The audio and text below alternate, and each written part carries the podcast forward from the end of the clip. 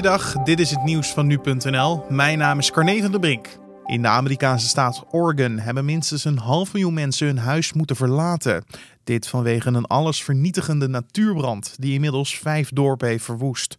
De brand begon maandagavond in het dorp Ashland, maar werd door de extreme droogte en de harde wind aangewakkerd en spreidde zich razendsnel uit naar vijf naburige dorpen. Woensdag werden ook al twee lichamen gevonden in het gebied, maar reddingswerkers vrezen nog veel doden aan te treffen als ze door het puin heen gaan zoeken. De brand is mogelijk aangestoken.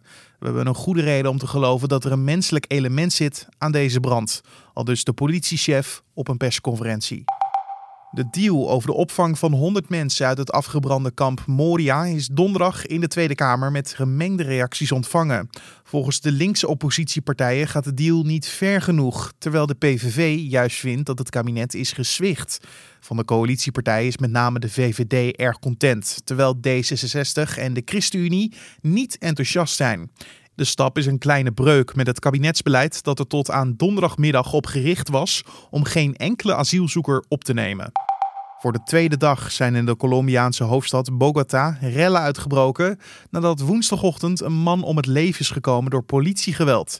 Inmiddels zijn bij de protesten negen mensen om het leven gekomen. De protesten begonnen nadat de 46-jarige Javier Ordanes door de politie herhaaldelijk elektrische schokken toegediend kreeg met een stroomstootwapen.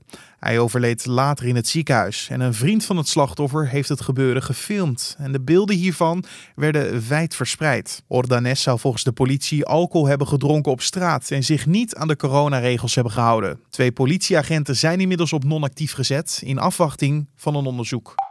Buitenlandse hackers proberen digitaal in te breken bij mensen die gelieerd zijn aan de republikeinse president Donald Trump en zijn democratische uitdager Joe Biden. Om zo de Amerikaanse presidentsverkiezingen te beïnvloeden. Dat zegt Microsoft in een statement. Volgens het bedrijf komt het gros van deze aanvallen uit Rusland, China en Iran. Het merendeel van de aanvallen is onderschept door beveiligingssoftware. En Microsoft heeft de doelwitten op de hoogte gesteld. Zowel de campagnes van Trump als van Biden zijn zich bewust van de aanvallen en zeggen niet verbaasd te zijn. En tot zover de nieuwsupdate van nu.nl.